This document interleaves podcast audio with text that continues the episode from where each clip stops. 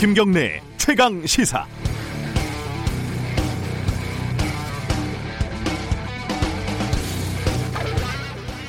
지난주 목요일 저녁부터 시작된 충격과 당혹 그리고 그 이후의 혼란, 갈등 등이 일주일 정도 지나면서 큰 틀에서는 좀 정리가 되는 줄 알았습니다.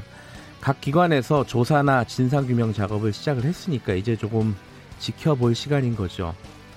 그런데 이 와중에 지나간 갈등을 다시 소환하고 부추기는 지각생들이 나타나고 있습니다. 지각을 했으면 조용히 들어와서 자리에 앉으면 되는데 또 엄청 시끄럽게 들어옵니다.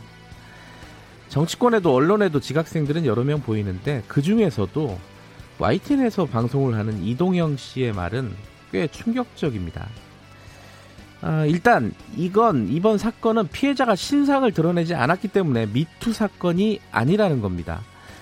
미투 사건은 반드시 신상을 공개해야 한다는 정의는 듣도 보도 못했는데 만약 그렇다 하더라도 왜 이 사건이 본인이 내린 정의에 맞아야 한다는 건지 모르겠습니다. 이 사건이 미투인지 아닌지 뭐 개념 정의가 중요한 것이 아니라 성범죄에 대한 고소가 있었고 가해자로 지목된 사람이 자살을 했으며 그 진상에 대한 규명 작업이 진행 중이라는 사실이 중요한 겁니다. 또 피고소인은 죽었는데 왜 고소인은 숨어 있냐고 질타를 합니다. 지금 경찰이 수사 중이고 서울시도 조사 중입니다. 지금 피해자가 자신을 드러내면 진실 규명에 어떤 도움이 된다는 건지 그게 좀 궁금합니다. TBS에서 방송을 하는 박지희 씨라는 분은 피해자에게 4년 동안 뭐 했냐고 얘기를 하던데 이분은 일주일 동안 뭐 하다가 지금 이런 애먼 소리를 하나요? 박 씨는 30년 동안 도대체 무엇을 배웠는지 궁금합니다. 7월 17일 금요일 김경래 최강 시사 시작합니다.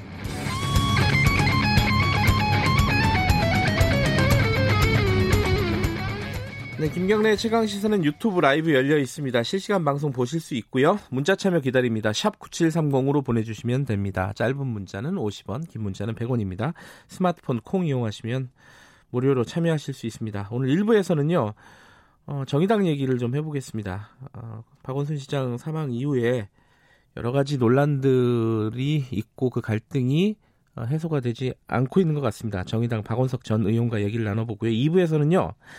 어제 뭐 대통령이 국회 연설에서도 여러 차례 밝혔는데 한국판 뉴딜 정책 오늘 그 자세한 얘기를 김상조 청와대 정책실장과 얘기 나눠보겠습니다.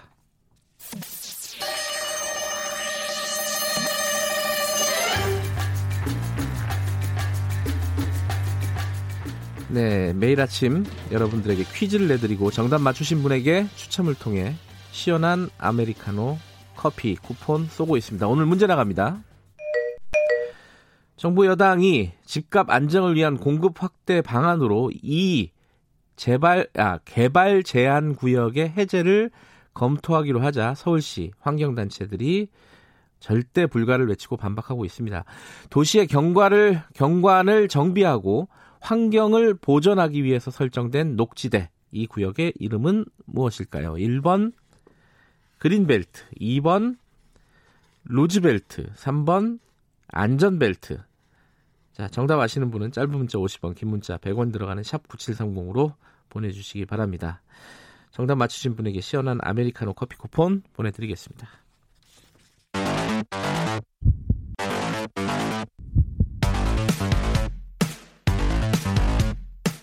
오늘 아침 가장 뜨거운 뉴스 뉴스 unboxing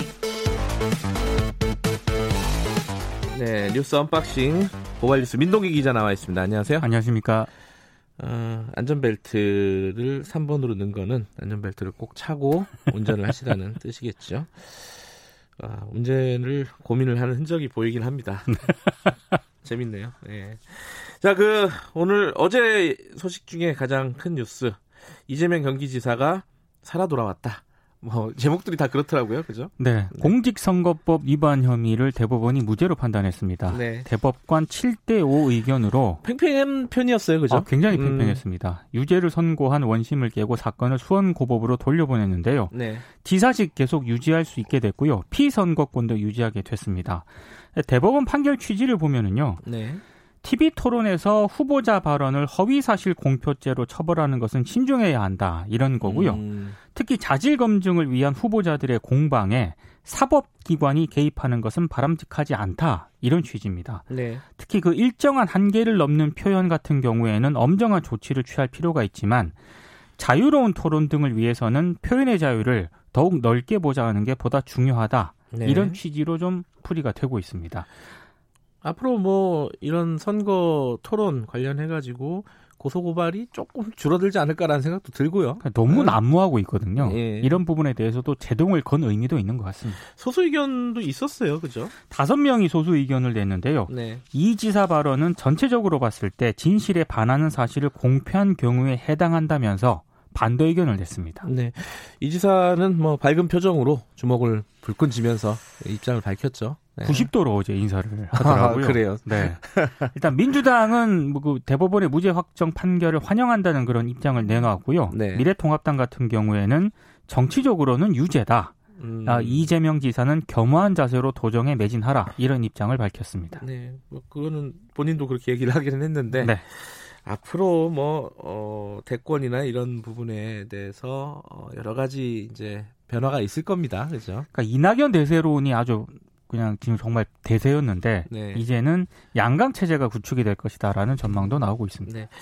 어제 같은 시간에 어, 문재인 대통령이 국회 개원 연설을 했습니다. 내용은 뭐 여러 가지를 다뤘는데 부동산 대책에 대해서 가장 강조를 했던 것 같아요. 그러니까 부동산 투기를 통해서는 네. 더 이상 돈을 벌 수 없다 이런 점을 좀 분명히 했고요.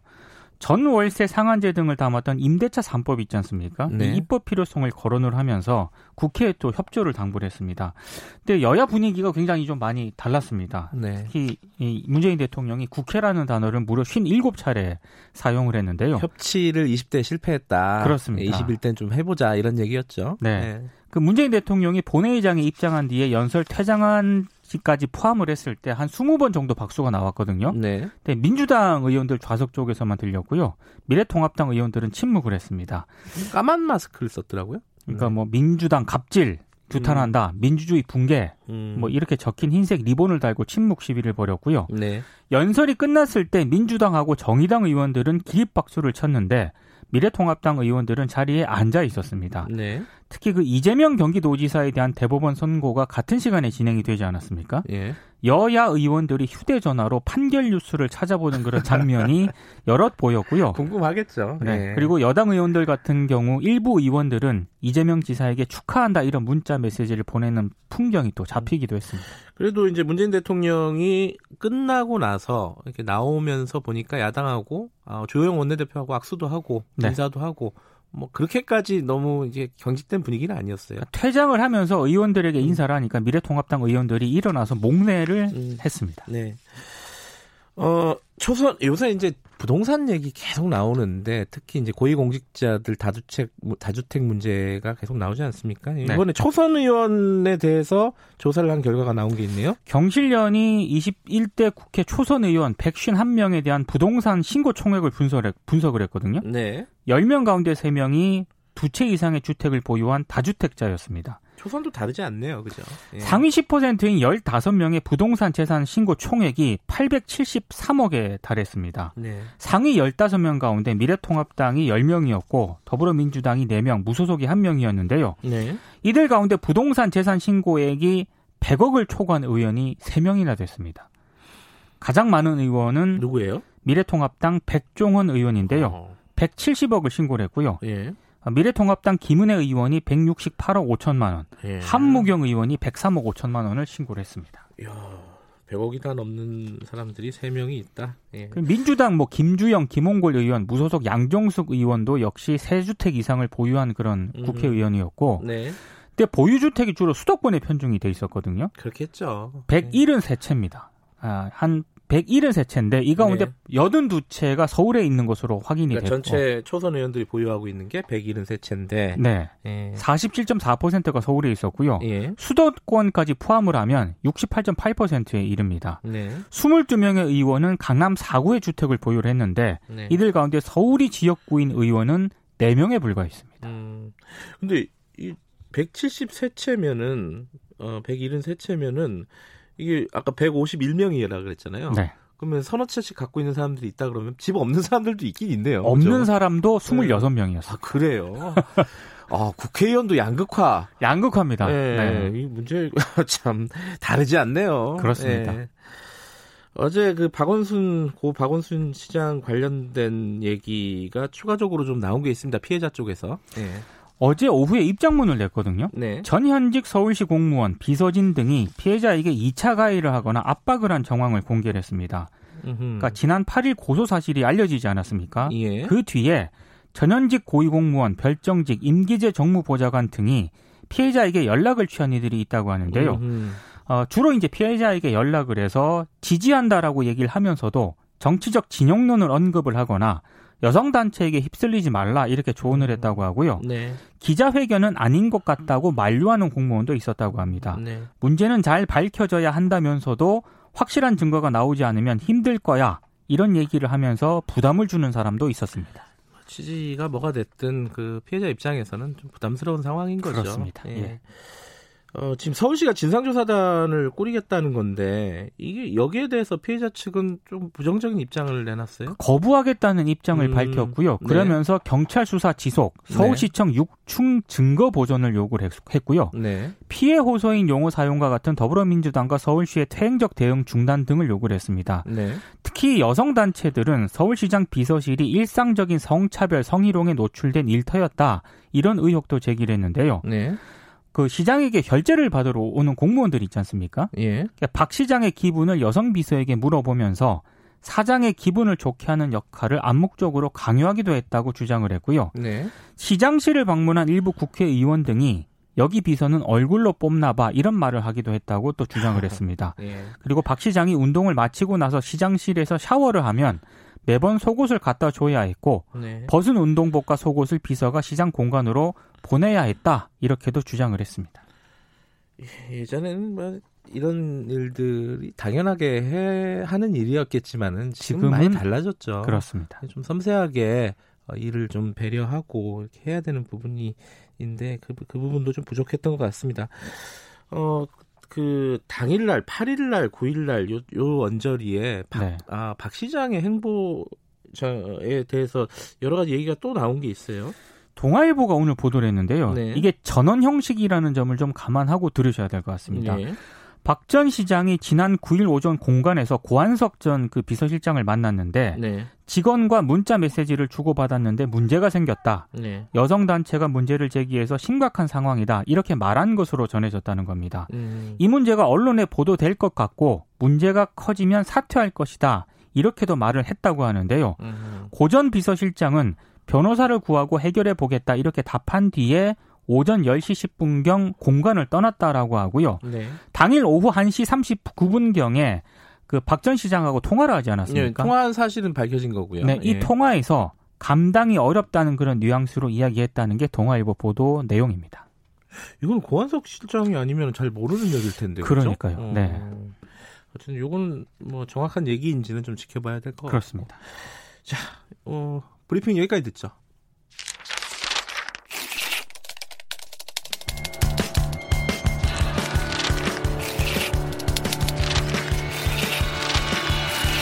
민동기의 저널리즘 M.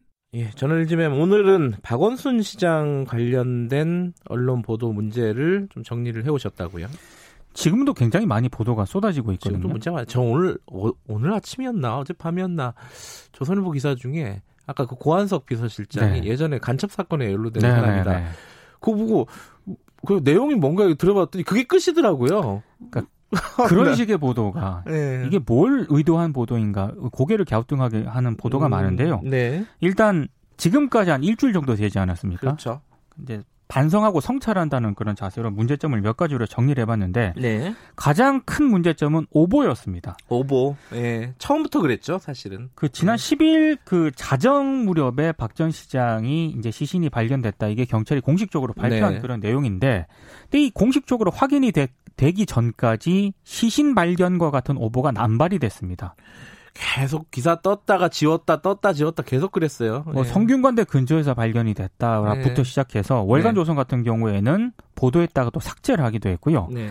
뭐 시신 발견, 와룡공원 근처에서 숨진 채 발견 이런 오보가 이어졌습니다. 병원으로 이송되다가 숨졌다. 뭐 이런 얘기도 나왔었고. 그러니까 이게 비슷한 어떤 그런 오보가 음. 계속 반복이 되는데요. 네. 이게 흔히 말하는 그 정보지 있지 않습니까? 찌라시. 찌라시. 예. 이 영향이 굉장히 큰 것 같습니다. 일단 저부터도 9일 오후부터 받은 글이라는 형태로 엄청나게 많은 정보주의들을 제가 받았거든요. 네. 아마 김경래 기자도 비슷한 내용 많이 받았을 거예요. 다들 그랬을 거예요. 그게 확인이 안 되는 글들. 예. 근데 문제는 제가 받은 글을 받은 지 얼마 안 돼서 이 비슷한 내용의 기사가 포털에 떴다는 건데요. 음. 그 확인되지 않고 그냥 썼다는 거 아니겠습니까? 그렇죠. 뭐 어디 근처에서 발견이 됐다. 심지어 뭐 서울대 병원으로 이송 중이다. 음. 뭐 잠시 뒤에 엠바고가 해제가 된다. 음. 이런 확인되지 않은 내용들이 무수히 쏟아졌습니다. 이게 경찰이 부인하는 상황에서도 오보가 계속 양산이 됐는데요.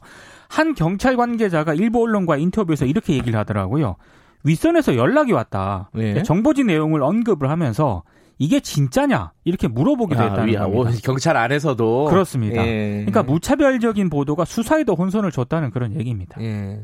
그참 이해가 되진 않아요. 그 뭐 그런 뭐 이런 큰 사건이 벌어지면은 이 미확인된 그런 출처 불명의 정보들이 돌아다니는 건 어쩔 수 없어요. 네. 근데 기자가 그걸 받으면은 확인을 해야 되잖아요. 그렇죠. 확인도 안 하고 쓴 경우가 있다는 거예요. 이번 걸 보면은. 그렇습니다. 네. 두 번째 문제점은 어떤 겁니까? 인용 보도를 어디까지 할 것인가 이런 숙제를 좀 던졌습니다. 인용. 음. 이른바 그 따옴표 저널리즘인데요. 네. 더불어민주당 윤중병 의원의 발언이 대표적입니다. 윤 의원이 피해자에 대한 2차 가해 등을 방지하기 위해 박 시장이 죽음으로써 답한 게 아닐까 이런 얘기를 했거든요. 근데 일부 언론이 이걸 그대로 기사화했습니다. 네. 근데 이 발언은 근거도 미약하고 확인되지 않은 추정에 불과한 정치인의 말일 뿐인데 사실상 2차 가해성 발언에 해당될 수도 있거든요. 네. 근데 이걸 따옴표 형식으로 일부 언론이 보도를 했는데 이게 과연 기사 가치가 있느냐 이걸 더 고민을 했었어야 되지 않나. 아, 이것도 그냥 누가 말했다 그러면은 전부 다 그냥 받아 쓰는 거죠. 받아 그죠? 쓰는 겁니다. 특히 요새는 이제 SNS를 출입하시는 기자들이 너무 많아가지고 너무 많습니다. 예.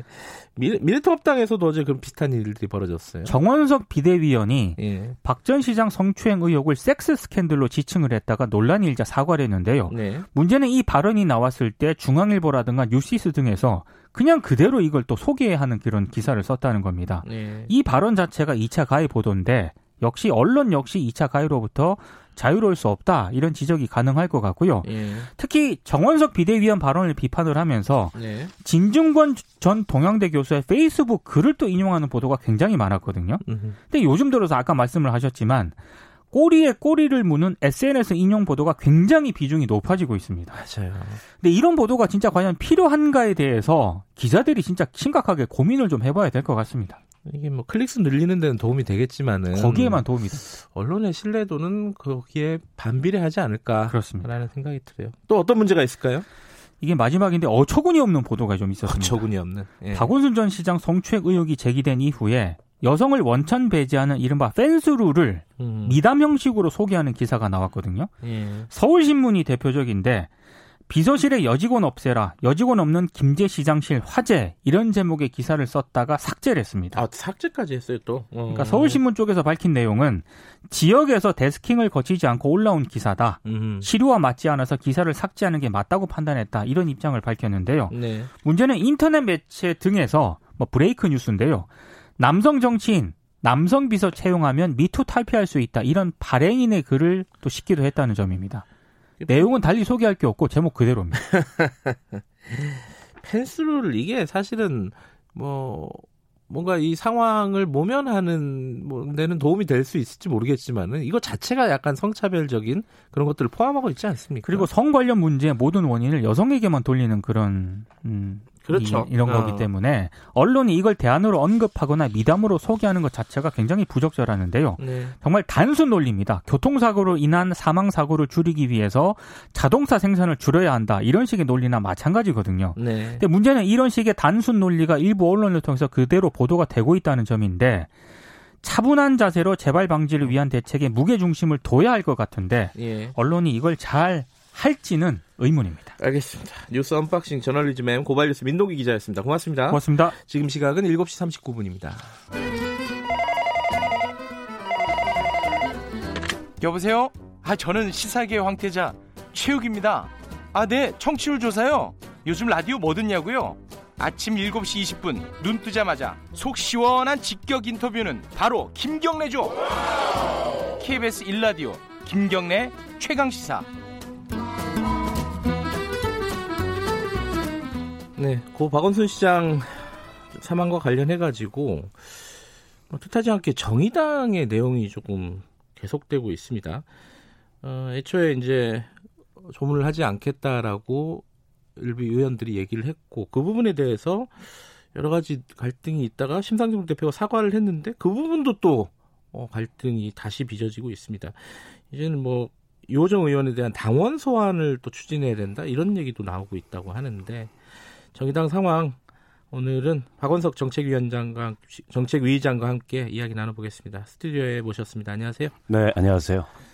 좀 이게 갈등이 계속되니까 당 네. 내부 인사로서는 이게 좀 난감한 상황이겠어요. 뭐 그런 면도 분명히 있습니다만 네.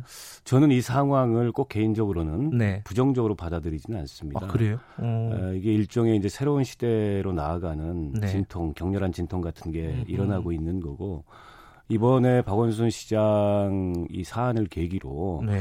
우리 사회의 여론도 많이 갈라져 있어요. 그래요. 예. 특히 이제 세대 문제가 음. 여기에는 굉장히 깊게 개입이 돼 있는데 우리 이제 젊은 세대가 이 사안을 바라보는 시선은 네. 기존의 기성세대가 바라보는 시선하고 많이 다른 면이 있는 거죠. 음.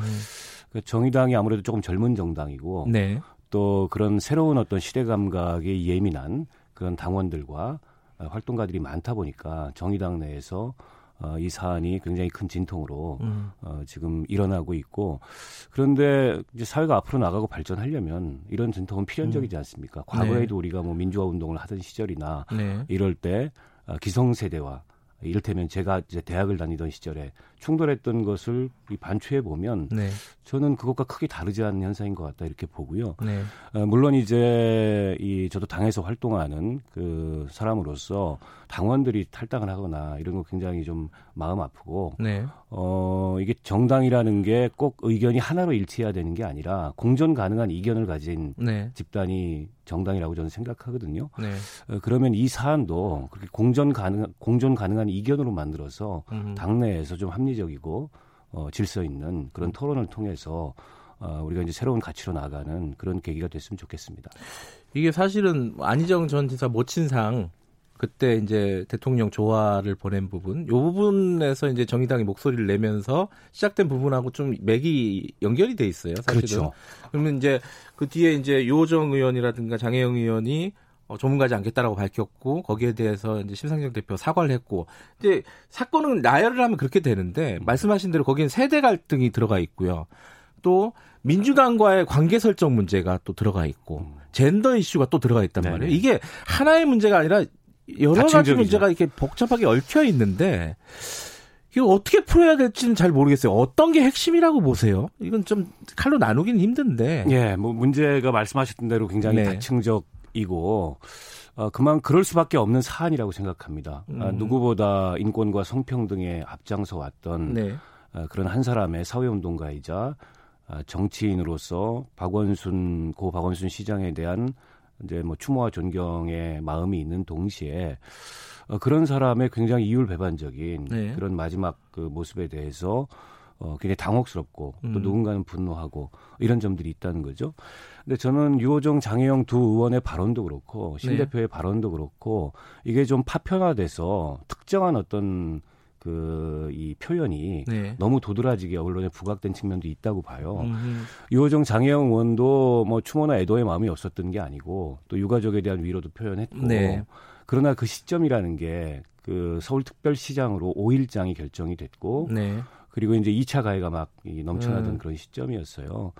어, 이런 시점에 피해자가 느낄 위력과 억압, 음흠. 나는 그 점을 더 신경 쓰겠다. 그 옆에 쓰겠다라는 발언이었고 심 대표의 사과도 그렇습니다. 당연히 이 사안을 보는 정의당의 시선은 추모는 추모대로 하되 네. 또이 피해자 중심주의라고 하죠 이른바 예.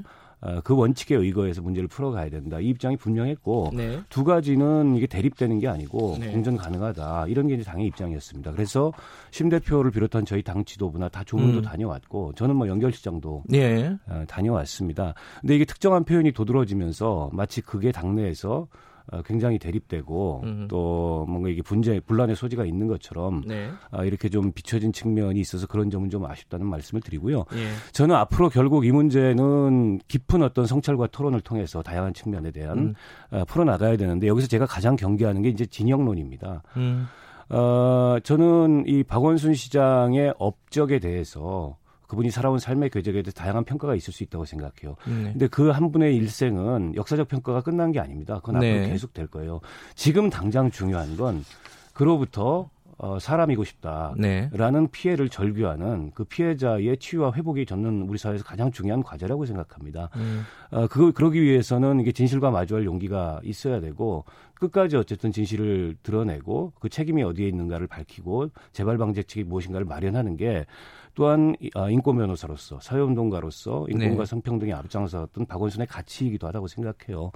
근데 그런 점이 진영론에 의해서 다 덮여버리고 음. 이게 마치 내로남불처럼 그 피해자에 대해서 2차 가해가 쏟아지는 이런 상황은 굉장히 유감스럽습니다. 지금 이제 지금 상황에서 지금 앞서 있었던 사건에 대한 뭐 당내, 당 외의 어떤 목소리들은 완전히 갈려 있는데 그게 대표적으로 보면은 심상정 대표 사과는 철회해야 되는 거 아니냐 이런 목소리가 있고 또 반면에 이호정 의원은 뭐 당원 소환까지 이게 사실상 제명하라는 얘기잖아요. 두 가지 반대되는 목소리가 지금 막 나오고 있는데 이게 어떤 방식으로 해결이 가능한 거예요? 이게 그냥 어 둘 다 양립할 수는 없는 거잖아요 지금 상황에서. 그렇죠. 과거에도 음. 이제 젠더 이슈가 이제 사회적으로 크게 네. 부각됐을 때 정의당이 커다란 진통을 겪었었던 적이 있습니다. 예. 과거에 이제 메갈리아 네. 문제가 그러니까 그만큼 사실은 이렇게 새롭게 등장한 어떤 가치와 또 이 시대 감각 네. 이런 거에 좀 예민한 정당이기 때문에 그런 측면이 있다고 보고요.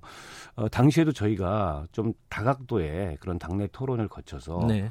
어, 이 문제에 대한 아, 물론 그 견해 차이가 완전히 해소된 건 아니지만 네. 어느 정도 그 합의 가능한 수준의 그런 음. 차이를 만들었다고 생각해요.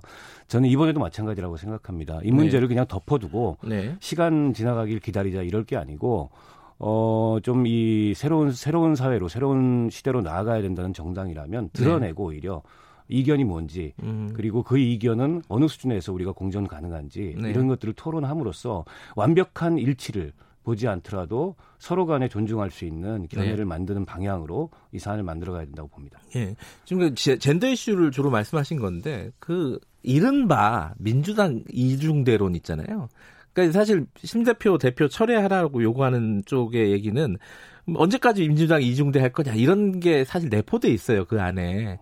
그러니까 그 관계 설정의 부분은 이번 21대 국회에서는 좀 많이 좀 달라질까요? 어떻게 보십니까? 달라질 수밖에 없겠죠. 음. 왜냐하면 지금 민주당이 180석에 가까운 거대 정당이 됐고 네. 그래서 민주당이 추진하려는 개혁의 공조보다는 민주당에 대한 견제가 필요한 시점이라고 생각합니다. 음. 네. 그런 면에서 봤을 때 진보적인 야당으로서 네. 어, 선명 야당으로서 어, 정의당이 어, 물론 뭐 협력해야 될 일까지 억지로 네. 뭐 저희가 비토를 할 필요는 없다고 생각하지만 네. 어, 그게 아닌 일들에 대해서는 분명하게 정의당의 목소리를 내고 네. 또 기존의 이 정치권 내에 혹은 의회 내에 그 고여 있는 의제들이 아닌 음. 여전히 우리 사회에 대변되지 않은 목소리 이런 네. 것들을 대변하기 위해서 노력하다 보면 네. 어, 과거와는 민주당과의 관계가 많이 다를 거라고 보고요. 네. 이번 사안만 하더라도 그런 거죠. 워낙에 이게 이제 진영론으로 이 문제를 덮어버리려는 네.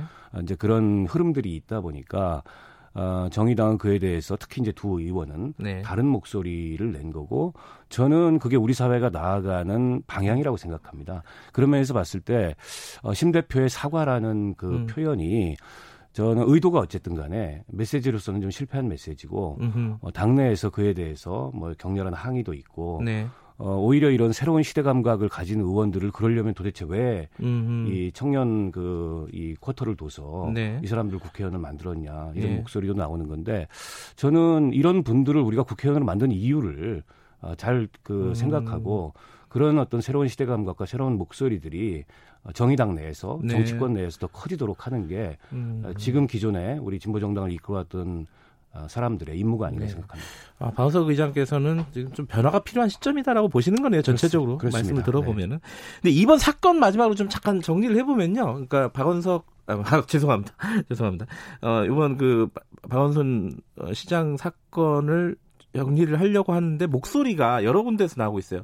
자체적인 조사도 하고 있고 경찰 수사도 하고 있고 어디서는 뭐 겨, 검찰이 수사해야 된다 이런 얘기도 있고 특검 가야 된다 국정조사해야 된다 각종 얘기들이 있는데 의장님께서 생각하시기에는 어떻게 정리하는 게 좋을 것 같습니까 이게? 그 뭐 일종의 정치 공세나 정쟁의 요소를 배제하고 예. 보면 저는 서울시는 당연히 네. 문제 해결의 당사자이면서 또한 조사 대상이기도 하다고 생각합니다. 그렇죠. 서울시에서 민관합동기구를 구성하는 걸 발표했는데 네. 민관합동이라는 말은 좀 적절치 않다고 봐요. 그 음. 그 서울시가 조사에 직접 개입하면 안 되고 네. 그거는 외부 전문가들이나 시민사회에 맡기는 독립적인 조사위원회로 다만 서울시는 거기에 협조하고 네. 그거를 지원하는 이런 역할을 하는 것으로 충분하다라는 음. 게제 생각이고 수사기관의 역할도 아직 안 끝났다고 생각합니다. 네. 물론 공소권 없음이라는 형사소송법상의 결론을 내릴 수밖에 없어요. 법이 그렇게 돼 있기 네. 때문에. 근데 그거는 형사상의 어떤 소추나 이런 걸 못 한다는 얘기지. 음흠. 이 사안의 어, 진실이 뭔지, 진상이 뭔지에 대해서 조사조차 하지 말라는 얘기는 아닙니다. 음흠. 그 점에 있어서 수사기관의 책임도 전다 해야 된다고 보고 음흠. 국회 역시 그 책임으로부터 자유로울 수 없다고 생각하고요. 네.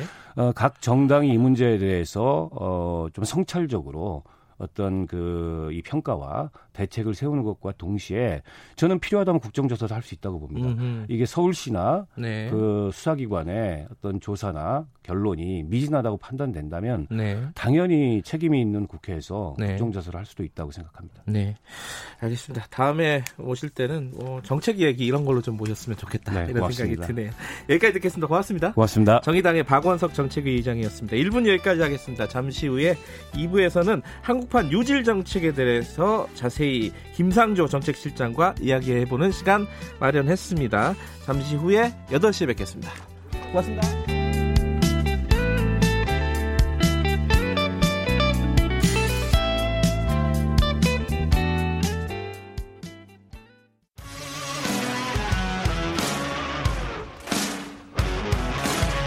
뉴스타파 기자 김경래 최강 시사. 김경래 최강시사 2부 시작하겠습니다. 한국판 뉴딜 이게 이번 주에 발표됐습니다. 이게 한국 대한민국의 100년을 설계하는 계획이다. 어, 정부에서는 그렇게 얘기를 하고 있는데 이 내용이 뭔지는 사실 좀 방대한 내용이기도 하고 그리고 쉬운 내용은 아니에요. 그래서 이해하기가 그렇게 만만치가 않습니다. 어, 뭐 그냥 이렇게 숫자만 보면은 2025년까지 160조 투자해서 190만 개 일자리 만들겠다. 뭐 잘하겠다는 얘기 같기도 하고요. 조금 구체적으로 어 이게 의미하는 게 뭔지 진짜 우리나라 100년 설계를 하는 그런 계획인 것인지 김상조 청와대 정책실장과 함께 이야기 나눠보겠습니다. 스튜디오에 모셨습니다. 안녕하세요. 네, 안녕하십니까. 아, 어렵습니다. 그 뉴딜 이게 이제 사실은 미국에서 예. 대공황 때 있었던 일이잖아요. 근데 예, 그게 지금 벌써 한 몇 년 전이 거진 이제 100년 다 돼가는 그때 그 워딩을 지금 음. 이제 대한민국에 끌고 온 음. 이유가 있을 거 아닙니까? 예, 사실 뭐 정책을 하는 이제 자리에 있다 보니까 예. 뭐 정책의 내용도 중요하지만 그 정책을 어떻게 이제 포장할 거냐 아, 그리고 아, 어떻게 이제 중요하죠. 전달할 예. 거냐 이게 중요한데요. 예. 사실 조금 전에 말씀하신 것처럼 뉴딜은 한 세기 전에 네. 대공황기에 이제 미국에서 네. 루즈벨트 대통령이 어 펼친 정책을 말하는 것인데 사실 많은 국민들께서는 뭐 어, TVA 사업이라든지 후보댐 이제 예, 뭐 이렇게 댐 짓고 이런 걸로 생각하죠. 예, 소시 예. 사업으로 이제 뉴딜을 예. 기억하시지만 사실 뉴딜이라는 영어 단어 자체는 새로운 사회 계약입니다. 음. 그러니까 그 이전에 대공황 이전에 있었던 낡은 과거의 네. 경제 사회 질서가 무너졌는데 네. 그걸 새롭게 건설하자라고 하는 사회의 계약을 제안을 한 거. 고 음. 그리고 이제 2차 세계 대전 이후에 세계 질서는 완전히 달라진 것이죠. 음. 뭐 그러한 의미에서 이제 한국판 뉴딜이라는 이제 용어를 쓸때 음. 우리가 과거에 고도 성장기에 갖고 왔던 한국의 질서가 네. 이제는 이제 더 이상 작동하기 어렵고 더더군다나 음. 팬데믹 위기라고 하는 세계사적인 전환의 시점에 서서 네. 우리의 미래를 새롭게 설계하자라고 하는 제안을 음. 정부가 국민께 드리는 것이다. 제안. 예. 음. 뭐 그런 의미로 뉴딜을 생각해 주시면 되겠고요. 예. 다만 저희들도 이 단어를 한국판 뉴딜이라고 쓸까 아니면 다른 표현을 그러니까 아. 사실은 고민을 했어요. 예. 이제 좀 이따 뭐 질문하시겠지만 예를 들면 어, 혁신적 포용 국가라고 하는 문재인 정부의 정책 기조는 네. 그대로 있는 겁니다. 다만 음. 이 팬데믹 위기와 경제 위기라는 새로운 환경 속에서 그 기조를 더 강화하자라는 뜻이 음. 네. 네. 그래서 어, 혁신적 포용 국가 시즌 2라고 표현할까라고도 아. 생각을 했었는데 예. 이제 그렇게 하면 좀 밋밋한 것 같아서 이제 한국판 뉴딜 정말 우리의 미래를 바꾸자라는 그런 새로운 음. 사회 계약을 국민께 제안하고 정부가 약속을 음. 하는 그런 의미로 어, 이해를 해 주시기를 부탁드리겠습니다. 정부가 이런 거 발표하면은 제가 방송 시작하기 전에 실장님께 잠깐 여쭤봤는데 이제 언론에서는 주로 비판을 많이 하지 않습니까? 예. 섭섭하지 않냐고 물어봤더니 음. 뭐 그거는 언론의 역할이니까 섭섭하지 예. 않다고 말씀하셔서 조금 예. 조금 박한 얘기부터 좀 해보겠습니다. 네. 이게 어 한판 뉴딜이라 그러면 새로운 제안이잖아요. 말씀하신 대로 제안이라고 치면은 뭔가 새로워야 되는데 지금까지 예를 들어 녹색 성장 이런 얘기는 이명박 대통령 때부터 나온 얘기고 음. 그리고 뭐 어, IT 강국이잖아요, 우리가. 음, 예. 디지털 뉴딜이라는 것도 지금까지 하는 걸 그냥 계속 잘하겠다는 얘기 이외에 더 뭐가 있느냐. 새로운 게 도대체 뭐냐. 예. 이런 얘기 질문 많이 받으실 거 아니에요. 예, 맞습니다. 예. 그러니까 뉴딜이니까 새로운 계약이죠. 그렇죠. 그럼 뭐가 새로운 거냐? 그러니까요. 이제 이 예. 질문이 가장 많이 나올 거고 사실 그거를 예상을 하고 있습니다. 네. 그런데 예, 루즈벨트 대통령의 뉴딜이라고 말씀드렸지만 그 이론적 근거를 어, 제시한 거는 이제 케인스지 않습니까? 음흠, 네. 케인스가 어, 쓴 일반 이론이라는 가장 네. 대표적인 책의 서문에 이렇게 썼어요. 네. 지금 당대 최고의 경제학자가 석학이 얘기한 이론도 200년 전에 어느 이론 모를 경제학자가 이미 다 한 얘기다.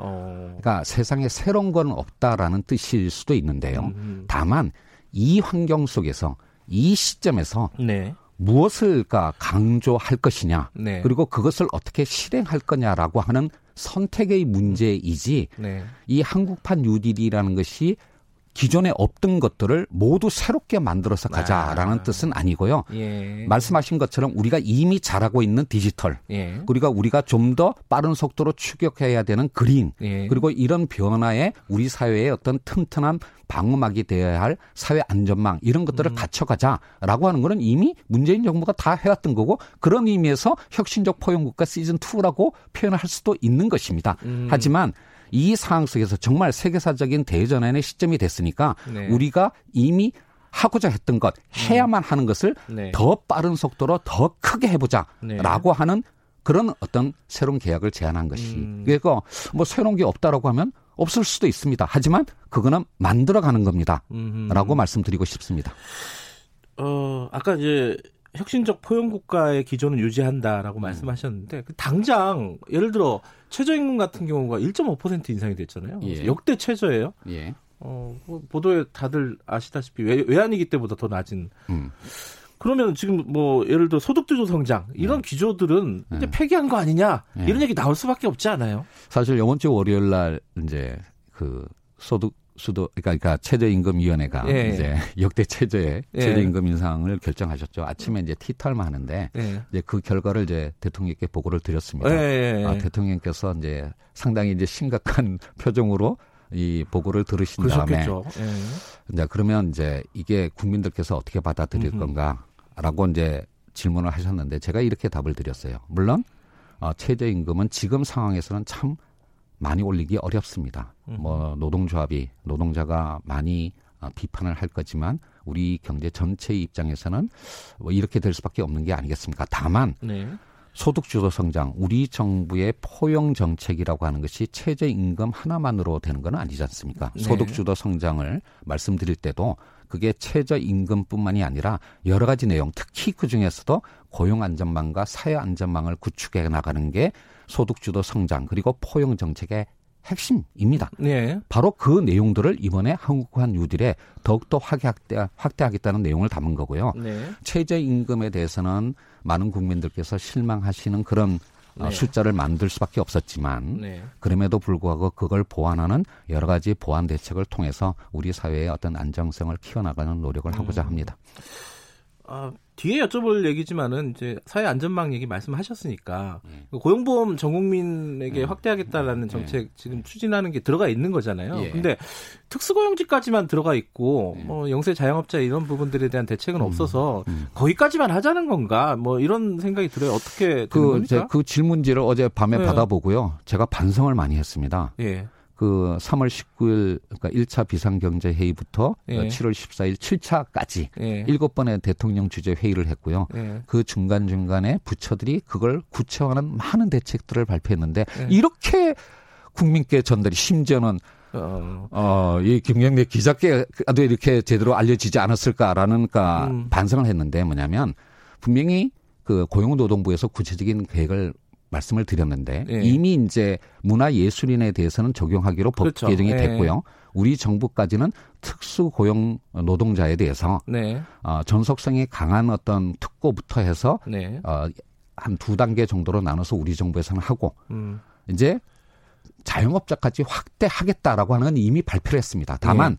자영업자에 대해서 고용보험을 적용하기 위해서는 그 소득을 정확하게 파악할 필요가 있기 때문에 음. 소득 파악 시스템이 구축되고 난 다음에 할 수가 있는데 음. 지금 정부는 그 바로 자영업자 전 국민의 소득을 실시간으로 파악할 수 있는 시스템을 이미 구축하기 시작을 한 겁니다. 음흠. 그렇기 때문에 전 국민을 대상으로 하는 전체 취업자를 대상하는 고용보험 계획의 아, 고용 고용보험의 확대 적용 계획은 이미 시작이 된 거고요.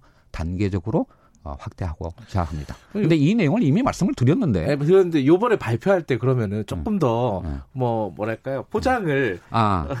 뭐랄까, 좀 적극적으로 이게 홍보를 하는 느낌으로 포장을 했으면 더 낫지 않았을까요? 이거가 이제 사실은 요, 네. 뭐이 자료를 보셨으니까 말씀을 네. 드렸는데, 다시 한번 말씀드리지만, 뉴딜은 사유는 새로운 사회 계약이고요. 네. 그거는 정부의 예산 사업만으로 이루어지는 건 아닙니다. 음흠. 그러니까 한 세기 전에 루즈벨트의 루, 그러니까 뉴딜도 그러니까 relief, recovery, 그다음에 reform으로 구성이 예. 됐습니다. 특히 이 루즈벨트 대통령의 핵심은 그 사회 경제 제도를 바꾸는 개혁에 있습니다. 네. 그 개혁은 예산 사업이 아니라요. 음. 법과 그리고 우리의 관행을 바꾸는 것인데 네. 고용보험의 확대 적용이라고 하는 것도 네.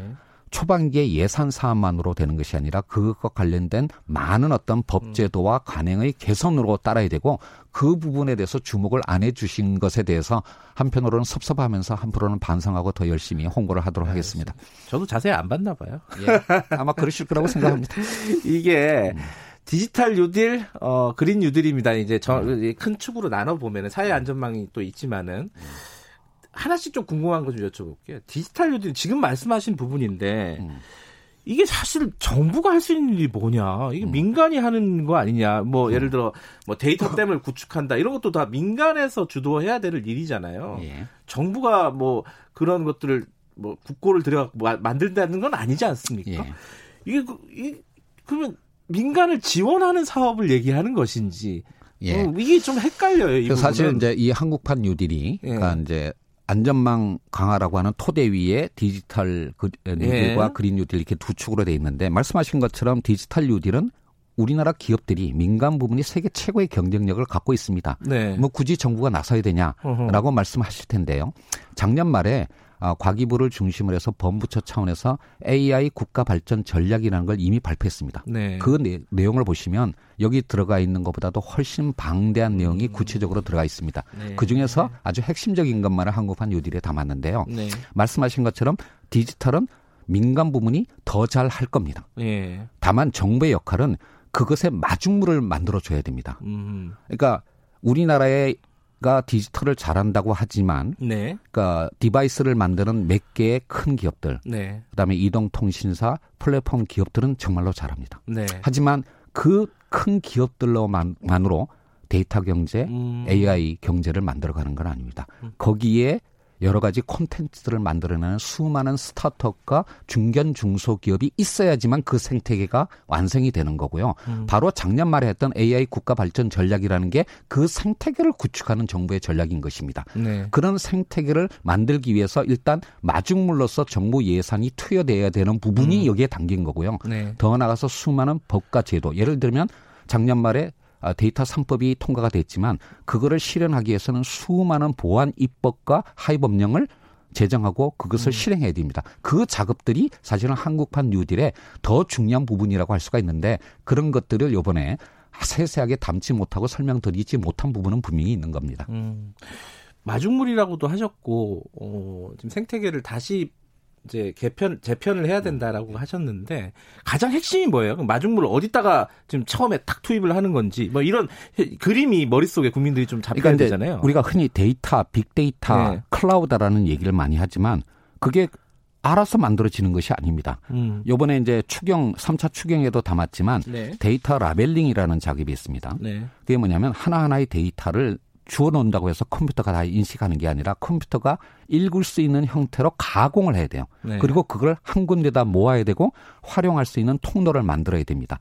이런 부분들은 민간 부문이 혼자 하기가 어려워요. 물론 미국의 대기업들은 그걸 혼자 하는 경우도 있지만 네. 우리와 같은 경우에는 바로 그런 제도들을 만들어가는 정부의 역할이 필요하고 이게 음. 마중물이고요. 그 데이터 라벨링을 하기 위한 청년 일자리도 10만 개가 들어가 있는 겁니다. 음. 이런 걸 통해서 청년들이 그 경험을 통해서 더 나은 어떤 도전을 할 수 있도록 만드는 그런 네. 어떤 계획들이 포함되어 있는 거라고 할 수가 있습니다. 바로 이런 사업들을 데이터 댐 이라고 음. 시그너처 사업 속에 포함을 한 것입니다. 그러니까 그런 것들에 예산을 좀 투입해갖고 마중물 역할을 해주겠다. 예, 그래서 이제 생태계를 만들면 뭐 작은 음. 기업들과 청년들이 새로운 어떤 비즈니스 모델을 만들어 가자, 가게 음. 만들자라는 것입니다. 데이터 labeling 이런 일에서 이제 일자리들을 창출을 하겠다. 일자리만으로 보면 이제 190만 개, 예. 2025년까지. 근데 지금 방금 말씀하신 데이터 labeling 이런 게 사실은 음. 제가 뭐 그 해본 일은 아니지만은 좀 단순 작업이 네. 아니냐. 예. 그 이게 이제 지금 그저 국가가 정책적으로 키울 만한 일인 것이냐. 예. 이 190만 개 일자리라는 게 그런 역시 또 어떤 그런 알바 같은 느낌 그러니까, 이런 것들을 만드는 거 아니냐? 네, 그거에 대한 오해가 있는데요. 네. 그러니까 청년들이 정말 이렇게 데이터 labeling 작업만 평생 하면서 살아가라. 이건 말도 안 되는 얘기입니다. 근데 그 데이터 labeling 작업 자체는 굉장히 단순한 작업이지만 네. 그것을 어떤 조직 내에서 하다 보면 아 이게 전체 생태계에서 전체 value chain에서 어떤 의미를 갖고 있고 아 이거를 하다 보면 거기서부터 얻는 경험을 가지고 아 이게 어떤 분야에 더 활용될 수 있겠다라고 하는 그런 어떤 경험의 확장으로 나가게 된다는 겁니다. 음. 실리콘밸리도 그렇게 해서 만들어진 겁니다. 네. 처음부터 완벽하게 설계한 것이 아니에요. 아니고요. 네. 이 한국판 뉴딜의 핵심적인 개념 중에 하나가 처음부터 완벽한 계획을 갖고 시작하는 것이 아니라 계속 정부와 민간, 중앙정부와 음. 지자체 간의 어떤 협업을 통해서 계속 진화하는 개념으로 만들어 가겠다라고 음. 하는 것이 한국판 뉴딜의 또 다른 핵심입니다. 음. 예를 들면 루즈벨트 대통령이나 케인스가 2차 세계대전 이후에 만들어질 질서를 예상했겠습니까? 아닙니다. 음. 그거는 혁명이기도 하지만 진화이기도 한 것입니다. 네. 그, 그린 뉴딜 관련해서는 오히려 더 비판이 많은 것 같아요. 네, 뭐냐면은 이제 기후 변화의 대책이 사실 온실가스 감축 문제가 가장 핵심이 아니냐. 그런데 거기에 대한 얘기가 없이 공허하다 좀 음, 예. 이게 뭐 그린 사업을 뭐 이렇게 계속 육성하겠다 이런 것들이 음. 뭔가 뭐 언제까지 어떤 식으로 하겠다 좀 획기적인 음. 말하자면은 음. 뭐 내연 기관차를 언제까지는 없애겠다 뭐 이런 야. 정도는 냈어야 되는 거 아니냐. 아, 참 이율 배반적이네요. 그러니까 아까 일자리의 부문에 관해서는 네. 190만 개라는 일자리 숫자를 내는 것이 공허하다라고 비판하시는 분들이 있지만 네. 몇 년까지 넷제로를 하겠다라는 그 숫자가 없으면 없는 것도 공허하다고 말씀하시면 어떡하겠습니까? 그렇죠. 농담입니다. 예. 그런데 디지털化분야는 우리가 앞서가는 분야입니다. 네. 반면에 그림 분야는 우리가 좀 더 노력을 많이 해야 되는데요. 네. 어, 기후 환경 변화에 대응하시는 분들의 입장에서 본다면 네. 그 언제까지 탄소 중립, 넷제로를 하겠다라고 하는 선언이 없었다라는 의미에서 밋밋하다라고 말씀하실 수 있겠지만 네. 그 올해 말에 그걸 정부가 지금 발표하도록 돼 있습니다. 음, 그 과정 음. 뭐 여러 가지 어떤 이제 논의들을 하고 있는 거고요. 예. 이 부분에 대해서도 이론이 많은 것인데 그거를 이미 우리가 앞으로도 해나가야 할 일을 이번에 그 숫자를 담지 않았다고 해서 의지가 부족하다라고 하는 음. 것은 조금 섭섭한 비판인 거고요. 네. 다만 이것이 있습니다. 그림 분야는 우리가 가장 앞서가는 분야는 아닙니다. 음흠. 우리가 열심히 추격을 해야 되는데요. 그 과정에서도 우리가 선진국과 개도국 사이의 교령 국가의 역할을 할 수 있는 내부적으로뿐만 아니라 국제 사회에서의 역할도 분명히 있을 거라고 음. 생각합니다. 그런 부분에 대해서 어, 우리 정부가 게을리하지 않을 것입니다. 네. 이건 이제 이름에서 오는 어떤 오해일 수도 있는데 음. 어 이명박 정부의 녹색 성장하고 그린 음. 뉴딜은 뭐가 다른 겁니까? 그 뭐 이렇게 어, 말씀드리면 네. 그 당시 일을 하셨던 분들이 섭섭할 수 있겠지만 괜찮아요. 녹색 성장은 이제 성장의 강조점이 두어져 있다고 할 수도 있습니다. 네. 그렇지만 우리 정부가 하는 일은 또는 이미 그린 뉴딜 사실 그린 뉴딜도 아닙니다. 아, 유럽에서는 Green Deal이라고 하죠. 음. 그것을 이제 주장하시는 분들의 입장에서는 성장에 못지않게 더 중요한 포인트가 사실은 지속 가능성입니다. 우리 자료에도 음. 이번에 발표한 자료도 보시게 되면 바로 그런 의미를 담았습니다. 성장의 방저 우리가 성장을 무시하자는 얘기가 아니라 네. 성장과 함께 또는 그 이상으로 이제는 우리 미래의 지속 가능성을 음흠. 염두에 둬야 된다. 그게 정책적 우선순위를 두어야 된다라는 그런 가치 지향성은 분명히 음. 담았다라는 의미에서 진일보했다라고 감히 말씀드립니다. 음.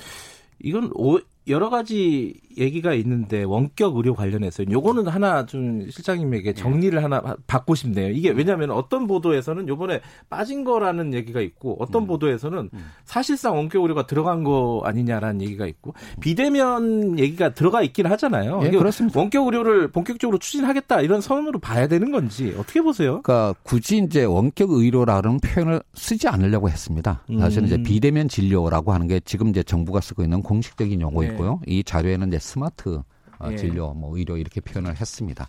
그 이유가 뭐냐면 지금도 그 질문을 하시는 속에는 예. 뉘앙스에 뭐냐면 그러니까 영리, 그러니까 의료의 영리화 네. 또는 건강보험 체계의 어떤 훼손에 네. 대한 우려가 담겨 있습니다. 뭐 양극화 문제도 있고 대형 병원 문제도 있고 여러 가지가 좀 복잡하게 얽혀 있죠. 그러니까 예. 우리 정부가 그런 어떤 뉘앙스를 담은 단어를 굳이 쓰지 않으려고 하는 이유는 음. 분명히 우리 정부는 그리고 앞으로도 그럴 거라고 생각하는데요. 네.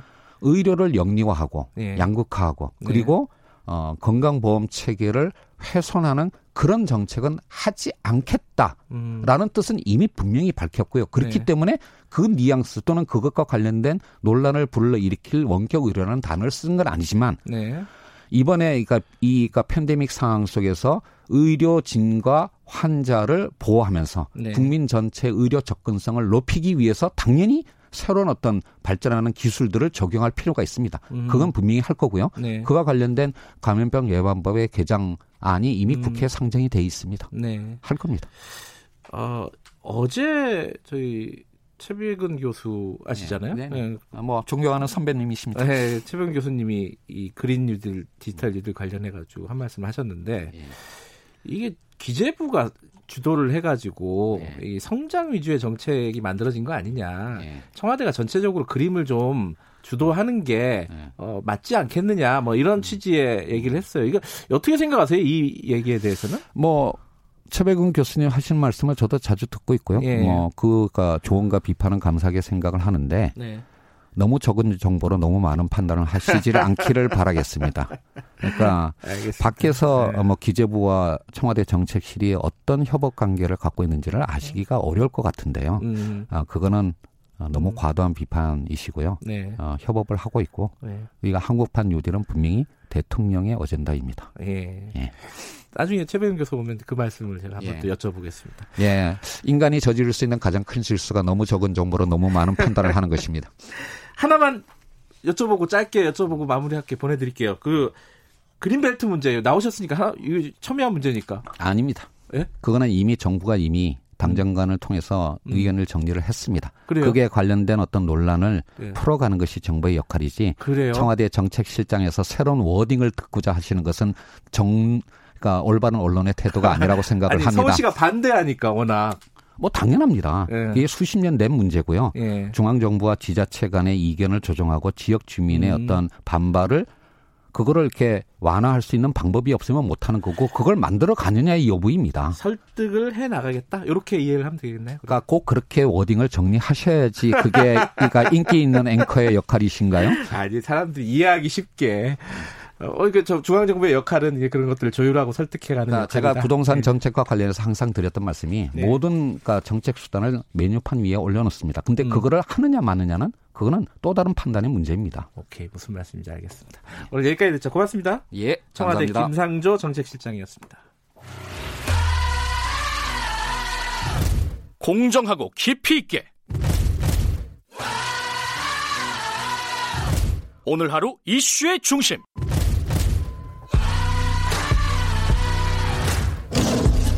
김경래 최강 시사.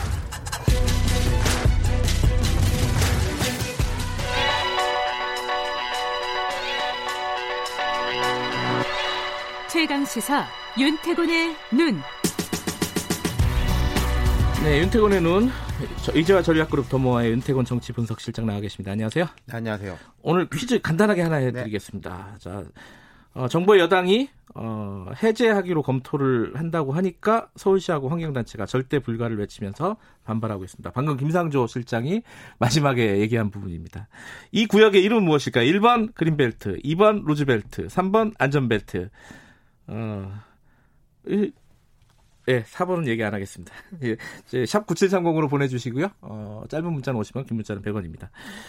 이재명 지사 얘기하실 네, 거죠? 우리 그저께 이야기했잖아요. 네. 예고 편식으로 이야기를 했는데 어제 제일 큰 뉴스였죠. 그렇죠. 대통령 음. 국회 연설 개원식보다 훨씬 더 관심이 많이 모았어요. 어쩔 수 없죠, 뭐. 예. 예. 뭐 아시다시피 보도들 보셨을 테니까 이제 무죄, 무죄, 취직, 음, 파기환송이 됐고.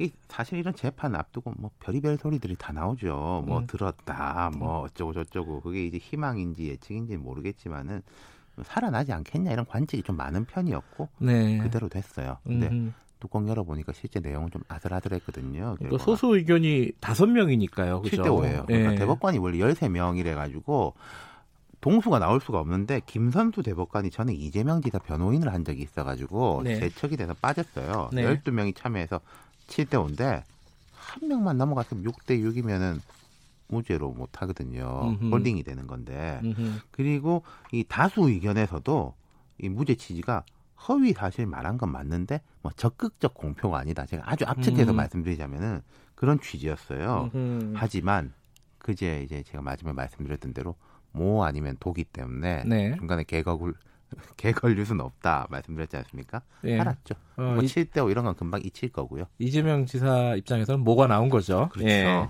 이제 이제 정치 얘기를 어, 네. 정치적으로는 이거 굉장한 어떤 변수가 되겠죠. 아, 그렇죠. 이 음. 재판을 음. 앞두고 이 지사의 지지율이 쭉 상승세였는데 이제 차기 대선 후보로서의 지지도 그렇고 도정 지지도 그렇고 오늘 조간 신문에서도 보니까 이제 뭐 단단한 2등이던데 네. 그런 상황에서 무죄까지 나왔으니까 더 가속이 붙는 거죠. 네.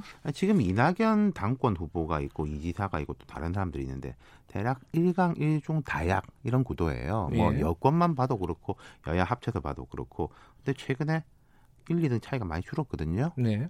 더 줄어들 수도 있을 거예요. 음, 다음 여론조사 좀 궁금해요. 그죠? 그러니까 음. 뭐 양강 구도로 갈 것 같아요. 네. 뭐 계속 그렇게 간다는 건 아니라 큰 변수가 생기기 전에 당장은 좀 그럴 것 같다. 예. 음. 예. 자 그러면은 대선 주자로서의 입지는 탄탄해질 가능성은 네. 높아 보이고요. 그죠? 그렇죠. 예. 좀 전당대회에 영향을 좀 줄 수 있을까요? 그게 이게 전당대회 자체 크게 영향을 준다기보다는 네. 이낙연 어 당권 후보의 좀 스탠스가 약간 바뀔 것 같다는 생각은 들어요. 그래요? 어떻게요? 그러니까 지금까지는 전당대 자체 분위기가 잘 안 뜨고 뭐 이낙연이 그렇죠. 안 뜨는 것도 있지만은 좀 이낙연 개인에 대해서는 현안에 대한 논평이 늦거나 뜨뜻미지근하다 이런 평이 있지 않습니까? 네. 약간 비꼬아서 말하는 사람들은 맨날 엄중히 지켜보냐. 맞아요, 맞아요. 유행어 되겠어요. 네, 근데 이재명 네. 지사는 뜨뜻미지근하고는 거리가 먼 사람이잖아요. 네. 그러니까 그런 부분에서 이제 안정감 대 화끈함인데 이게 절대적으로 어떤 게 낫다 이런 말을 할 수는 있지, 없지만은 어떤 국면에서는 어떤 덕목이 더 주목을 받는다 이 정도는 말할 수 있는데 이낙연 후보 입장에서는 뭘좀 바꿔야 될 때가 왔다 스타일에 대해 가지고 이재명 지사도 따라오고 있는데 음, 그런 거죠. 그런 생각이 아 그런 타이밍이 올 가능성이 있겠네요. 그죠? 그렇죠. 예. 그럼 지금 대선은 어떻게 될까? 경선은 대권 경선 그러니까 자 뭐 일단 한참 남았지 않습니까? 그러니까 이게 제가 하나 좀 흥미롭게 보는 게 전당대회하고 결국 대권 경선을 연결시켜서 본다면은 네. 김부겸 후보가 이재명 지사한테 좀 적극적으로 구애를 할 것인가? 아. 그럼 이 전당대회를 친이낙연 대 반이낙연 구도로 이제 가지고 가려고 음. 할 것인가. 음흠. 그렇다면 아까 제가 말씀드린 이제 이낙연 후보의 변화 가능성도 그런 측면에서 보는 거죠. 그냥 네. 대선 경선 이 점을 본다면은 자 이재명 지사의 어제 판결에 대해서 사실 이 지사는 여권 내에서도 호오가 엇갈리죠. 네. 이른바 이제 친문 지지층들은 좀 거부감 많이 갖고 있지 않습니까? 네. 근데 어제 판결에 대해서는 뭐 성향 막론하고 한숨 돌렸다. 이게 뭐 이재명이 좋고 나쁘고의 문제가 아니라 지금 상황이 지금 상황이 서울, 예. 부산 이렇게 되는데 경기도까지 예. 그러면 그건 정말 심각한 상황이거든요. 예. 우리나라 지방자치제가 실시된 이후에 이런 적이 없었으니까 이제 한숨을 돌리는 것이고 대선 경선은 내년 3월이니까 많이 남았는데 자, 예. 그럼 일단 이재명 지사가 어떻게 움직일 건가 예측해 보자면은 제가 볼 땐 그래요. 정책이나 도정에 대한 행보를 더 선명히 갈 갖고 갈 것이다. 음. 요즘은 정책이 정치와 분리된 것도 아니고 부동산 문제나 기본소득 문제 같은 것에 대해서 그걸 이야기하는 게 제일 강한 정치적 음. 입장이 되는 거거든요. 네. 게다가 박원순 전 시장의 부재로 인해 가지고 주목도가 더 높아지는 거예요. 그렇죠. 서울, 경기, 인천에서 아, 인천시장 계시지만은 경기도지사의 음. 주목도가 더 높아지고 전국적으로 볼 때도 그렇게 되는 거니까 하던 대로 할 것 같아요. 하던 대로 할 것 같다. 예. 정확한 분석이시네요. 네. 여기까지 듣겠습니다. 고맙습니다. 감사합니다. 윤태곤의 눈이었고요. 김경래 최강사 2분 여기까지 하고요. 잠시 후에 3부에서 뵙겠습니다. 일부 지역국에서는 해당 지역 방송 보내드립니다.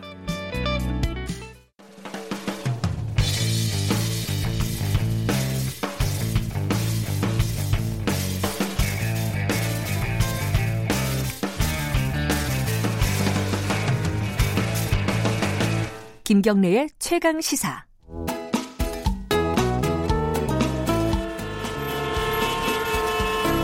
GPS가 연결되었습니다. 김경래의 최강 시사. 여의도 신호등. 자, 주간 인물 토크쇼 여의도 신호등. 오늘도 김태현 변호사님 그리고 김준우 변호사님 두 분 함께합니다. 안녕하세요. 안녕하세요. 왜 안 하세요? 안녕하세요. 아, 아 안녕하세요. 네. 아, 맞아요. 네, 안녕하세요. 네, 마이크 도... 켜진지 모르고 굉장히 신경 쓰시네요. 자 마이크 켜진지를 잘 보고 네. 얘기를 하셔야 될 것 같습니다. 어제 MBC 상황을 보니까 심상치가 않습니다. 오늘 두 분은 어, 누구를 들고 오셨나? 김진호 변호사님은 네 시류에 휩쓸 휩쓸려서 이재명 지사 가져왔습니다. 네. 뭐 당연히 파란 불이겠죠. 네, 네. 네. 뭐 이거는 두 분 중에 누군가는 갖고 오셔야 되는 네. 분이고 음, 네. 네. 김태현 변호사님 누구를 들고 오셨나요? 전 이해찬 대표. 거기는 네. 요즘 분위기로는 빨간 네. 불인가요? 그러니까 오늘은 보니까 새파랗고 새빨갛고 뭐 이론의 여지가 없는 그냥 새파랗고 새빨간 분들이. 근데 어 이게 이유는 어. 자세히 들어보고 네. 약간의 반론도 있을 것 같기도 하고 네. 어 어제 얘기부터 해보죠. 김준호 변호사님 이재명 지사 판결 이게 법조인으로서는 예측이 가능하셨어요? 이 정도의 판결이 나올 것이다? 어제 사실 김태현 변호사님이랑 다른 방송에서 네. 서로 저는 이제 무죄, 김태현 변호사님 유죄로. 아 그래요? 네. 어, 틀리셨네 김태현 변호사님. 네. 다섯 분이 계십니다. 그리고 저희는 어. 다섯 분이 계세요. 그러니까 저도 이 정도로 갈릴 거라고 봤거든요. 사실 이게 어 뭐라고 할까? 뭐 어떻게 결론이 나와도 음. 법조인 입장에서 반박하기 어려운 결론이에요. 이렇게 놔도 저렇게 놔도 애매하다는 얘기네요. 어, 그러니까 뭐 법이 좀 애매한 것도 있고 그 다음에 음, 네, 하여튼 이건 뭐 딱 무자르지 이건 무조건 유죄야 무조건 무죄야라고 하기에는 음. 각각의 근거가 충분히 있는 거기 때문에 네. 다수 의견이랑 소수 의견으로 갈릴 거라고 생각을 했는데 네. 약간 놀랬던 거는 이제 김선수 대법관님이 스스로 회피를 하셨는데 7대 5가 나왔으니 7대 5가 음. 나왔다는 건 이제 한 명이 저쪽으로 갔으면 6대 6이 됐을 거라는 얘기고 6대 6이 그럼 중간에 됐었을 수도 있거든요. 그러면 네. 이제 이렇게 빨리 선고가 못 나오죠. 계속 음. 내부에서 다시 생각해 보시죠, 대법관님. 서로 막 이렇게 음. 논증하는 절차들이 있었을 텐데 하여튼 좀 흥미로운 결과가 나온 것 같긴 합니다. 절차적으로 보면은 6대 6 되면은 계속 하는 거예요, 심리를? 그럴 수밖에 없죠. 결론이 아, 결론이 날 때까지. 네. 아. 어. 그럴 뻔했네요, 사실은. 네네. 음. 그 물론 이제 이게 대법관 한 분이 빠졌기 때문에 음. 요런 거잖아요. 그러네. 네, 그런 것도 좀 이제 뭐를 말하자면 원래 원래 13명이면 뭐 7대 6이 될 수도 있고 네, 그죠? 그렇죠. 음, 8대 5가 될 수도 있고. 음. 근데 이게 어찌 됐든 이재명 지사는 파란불. 이거는 뭐 김태현 변호사님도 맞아, 아까 새파랗다고. 음. 새파랗다. 새파란불. 아니, 인, 인건적으로 사실 뭐 다 떠나서 유죄가 나오면 그게 뭐 정치 생명이야 이재명 지사가 비교적 젊은 편이니까 5년을 음. 예를 들어 뭐 갈고 닦을 수도 있는데 그 30몇억 그 저기 38억. 예, 아. 그 문제를 한 거기 때문에 이건 어마어마한 거죠. 그럼 파산성 파산 신고했어야 돼. 아, 선거 보존 비용 그거 다시 네. 뱉어내야 그렇죠. 되는 네. 상황이었는데 네. 아 30억 없을 거예요 아마 없죠, 이재명 지사. 네. 네. 어제 이제 대법관 근데 사실은 뭐 대법원 판결 난 다음에 뭐 변호사들 나와서 판결 어쩌고 저쩌고 하는 것만큼 의미 없는 건 없어요. 결론 음. 났는데 뭘 음. 어? 그렇잖아요. 그리고 저처럼 틀린 사람이 아 뭐 저에겐 수수 의견 다섯 명이 어쩌고 이것도 의미 없어요. 음. 왜냐하면 선거는 한 표차로 이겨도 당선, 음. 전원 합의체도 한 사람만 이겨도 끝 뭐 이거잖아요. 음. 그렇게 의미는 없는데 근데 어제 이제 대법원 저도 사실 7대 5는 사실 굉장히 박빙이었죠. 음. 근데 저는 이제 개인적으로 사실 어떻게 생각했냐면 이재명 지사 건에 대해서 제가 음. 이제 항소심 재판장이라면 음. 대법관은 아니고 유죄인데 벌금 70만 원 저는 이렇게 봤어요. 개인적으로. 아. 그러니까 아무리 방송을 봐도 허위 사실이에요. 제가 제 눈에는. 근데 음. 아 저걸 가지고 도지사직을 박탈하는 게 맞나? 예를 들면은 음. 그때 그리고 선거가 막, 막 박빙도 아니고 그냥 one side인데 음, 음, 음. 그럼 저거 무슨 저게 거짓말했다고 뭐 얼마나 영향이 미쳤겠어라 생각하면은 도지사 박탈까지 그렇다 해서 해서 유죄 70만 원 저는 개인적인 제가 네. 법관이라면 저도 그럴 수 있다고 네. 생각했어요. 근데 음. 이제 근데 2심이 이제, 너무 꼰 거지. 근데 음. 2심에서 빡세게 나왔잖아요. 어. 네. 근데 와막 이랬거든요. 근데 이제 대법원은 제 이제 그 유죄인데 벌금 70만 아 90, 70만 원이라는 제 그 기본 생각을 가지고 대법 대법원에 들어오면 대법원은 양형 판단한 데가 아니니까 음. 그런 결정을 할수 네, 없죠. 유무죄 음. 판단한 데니까 그럼 어떡하지? 그럼 유죄를 가야지라는 게 제 기본 입장이었거든요. 아하. 예. 네, 근데 사실 어제 그 대, 다수의견 소송을 잘 보면 다수의견에서 그런 고민들이 좀 있었던 것 같아요. 있었어요. 네. 예. 완전히 무죄다 이건 아니잖아요. 네. 예. 그런 고민들이 좀 있었던 것 같아요. 저와 같은 음. 거. 그리고 다른 축으로 보면 직권남용은 1, 2심 다 무죄잖아요. 근데 어떻게 보면 이제 허위 사실 핵심이 강제 입원 절차 뭐 이거 관련된 부분인데 직권남용은 무죄인데 뭐 어. 허위 사실 공표 유죄야? 그것도 사실 원래 약간 좀 이상했어요. 사실 그러니까 전체적으로 봤을 때 유죄인데 100만 원 이하로 떨구는 결론을 내는 것도 뭐 리즈너블 하다고 생각하는데 사실은 또 이게 이심이 좀 이상했던 건 그거죠. 직권남용과 허위사실 공표를 유무죄를 달리 본다는 게. 음, 음. 이 지금 이제 사실은 말씀 김태현 변호사님 네. 말씀대로 이제 재판 얘기하는 건 약간 공허하고 음, 앞으로 공허하죠. 이제 대선 얘기를 해야 네. 되는데 네. 이, 이 적어놓은 거 보니까 경기도지사가 대선 주자의 무덤이었어요 원래?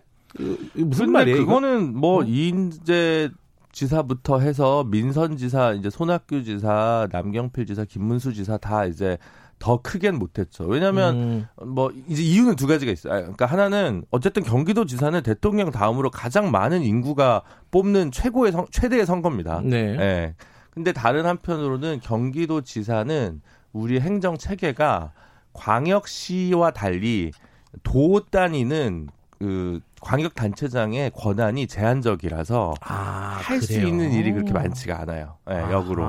그러다 보니까 이재명 지사도 예전에 본인이 성남시장 할때 네. 자기는 경기도지사보다 서울시장을 하고 싶다. 왜냐하면 도지사는 별로 할 수 있는 일이 없고 오히려 그래서 자기가 성남시장으로서 할 수 있는 일이 많았다. 예, 네, 그거 이제 권한 배분이 좀 다른 거거든요. 그렇군요. 그런 부분도 있어서 꼭 뭐 경기도지사 무덤이라고 하는 거는 사실 뭐 그런 그 뭐랄까 최대 선거라는 두 번째 선거라 큰 선거라는 비중에 비해서 갖고 음. 있는 권한은 약하니까 음. 뭔가 어 비주얼하게 뭔가 보여줄 수 음. 있는 주목, 측면이 주목도가 좀, 좀 떨어지는구나. 뭐할 수 있는 게 약한 거죠. 네. 사실은 뭐 다른 사람보다 아마 손학규 전 지사 때문에 그럴 거예요. 솔직히 말씀드리면 이인재 전 지사는 이제 당시에 이제 노풍에 그냥 음. 네. 휩쓸어가 그리고 사실 당시에 이인재 전 지사는 경기지사 떠난 지 오래됐거든요. 음. 네. 그러니까 경기지사 하다가 간게 아니니까 음. 무덤이라고도 그렇고 김문수 남경필 이 두 분은 죄송하지만 근처에는 아예 못 갔으니까. 음. 근데 문제는 손학규 전 지사가 이제 경기지사 그만두다가 바로 넘어온 건데 대선 당시에 이제 그냥 현역 의원 예를 들 의원하고 붙은 게 아니라 이명박 서울시장 뭐 박근혜 음. 대표 이렇게 이제 당시에 아 당시에 뭐 한나라당 행복했던 시절입니다. 음. 지금 생각하면 어. 고를 수 있는 상황이었죠. 아, 그렇죠. 뭐 예. 뭐 막강한 카드 셋 가지고. 예. 근데 다시 당시 이제 경기도지사, 서울시장이 같이 맞붙은 건데 너무나 차이가 크게 나게 서울시장한테 밀렸으니까 경기도지사가. 네. 당시에 돌아보면 손학규 지사도 경기도지사에서 업적은 꽤 있어요. 예를 들면 파주 LCD 단지 같은 거 당, 지금 생각하면 별게 아닐 수 있지만 그때 당시 보면 외자 유치 엄청나게 했던 거거든요. 네. 일자리 창출도 있고. 그런데 이명박 서울시장 청계천 한 방 빡 버스 전용차 빡 눈에 보이는 게 있으니까 거기서 확 밀려버렸던 거죠. 그래서 아마 음. 당시에 아마 언론 보도에도 그런 보도가 저는 기, 봤던 기억이 나요. 음. 손학규 지사가 사석이나 이런 데서 아, LCD도 대단한 건데 뭐 청계천 한 방에 밀리니까 방법이 없다라고 얘기를 했다는 그런 사석에서 했던 얘기가 음. 언론에 보도된 것 같기도 한데 경기도지사가 저는 근데 어, 뭐 당신이 뭐 이명박 저 지금 이재명 지사뿐만 아니라 누가 해도 어떤 자, 국정 운영 능력을 평가할 수 있는 좋은 잣대가 되는 건 맞는 것 같아요. 왜냐하면 음. 서울시도 있고 경기도 있고 부산 여러 광역단체들이 있지만 대한민국의 모든 형태가 들어가 있는 자치단체는 경기도밖에 없어요. 어. 공장, 음. 항만, 공항, 접, 경 지역, 접경 지역, 거기다 아. 군사 보호 지역까지, 음. 자연 보호 지역, 모든 대한민국의 모든 산업 형태, 모든 자연 형태, 거주 형태, 모든 거주 형태 음. 다 들은 경기도예요. 아 그래서 그 생각해 보니까 이재명 지사가 삐라 때도 이게 목소리를 내고 네. 이럴 수 있었던 거군요. 근데 상대적으로 어. 권한이 약하니까 김문수 지사 당시에 그냥 뭐 소방서에 전화해서 도지사입니다 뭐 이런 거 하고 있었던 왜 그런 거 하고 있냐 했는데 그런 아. 업무가 좀 제한적인 부분이 있어서 네. 또 왜냐하면 기초자치단체의 권한 배분된 게 좀 있어서 있는데 그래서 그 사실 여태까지 뭐 이재명 지사도 뭘 할 수 있겠냐라고 사람들이 좀 부정적으로 봤는데 갑자기 그 계곡에 있는 그 식당 그거 뭐 어, 그거 맞아요. 철거하면서 또 시원하다 역시 이재명이다 뭐 이런 평가를 또 받아왔던 그런 거죠. 서울시장은 계곡 철거 못 하거든요. 아, 와 우이동 계곡 있구나. 아, 있어요 몇 개. 아, 저기 관악산에도 있고. 아, 있네, 있네, 있어 있어 있어. 아, 네. 아 근데 이제 어찌 됐든 간에 파란불이긴 한데. 음. 당장은 지지율 같은 것들이 올라갈 거예요. 그럼요. 당연히 이건 음, 효과가 있기 때문에. 네. 그런데 과연 장기적으로 볼 때, 뭐 장기라고 해봤자 뭐 1, 2년 뒤지만은 순항할 수 있을 것이냐. 왜냐하면은 이지명 지사는 캐릭터도 그렇고 당내에서 역학 관계가 어, 이게 좀 쉽지 않은 네, 관계가 있단 네, 말이에요. 이거 그렇죠. 그 예상들을 좀 들어보죠. 뭐 저는 이 김준호 변호사님 저는 네. 원래 되게 보수적이라서 누가요? 제가 어? 네. 진보 쪽 아니에요? 아니 아니 그런 컨텐츠는 네, 진보인데 너무 너무 준비를 하고 있구나. 에티, 튜드가 보수라는 거죠. 그러니까 아. 신중해야 된다는 의미에서. 아, 알겠습니다. 예. 그래서 저는 그냥 경기지사 재선으로 가는 게 어, 맞다. 아, 그래요? 네, 이번 대선은 건너뛰는 게 맞다라고.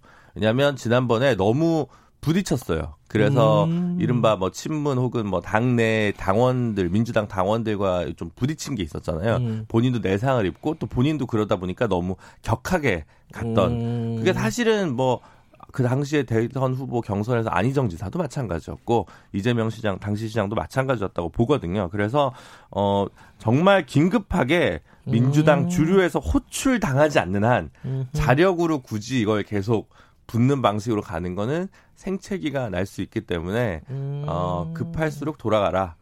이제 급하지도 않아 근데 이제 뭐 어차피 그래서 제가 볼 때는 아. 어, 조금 더 그 지지세를 확장하면서 이렇게 보여주려면 도지사를 한 번 더 가는 게 맞다라고 저는 봅니다. 어떻게 보세요, 김태현 변호사님? 저는 뭐 집안 싸움 이런 거 보는 거 좋아하기 때문에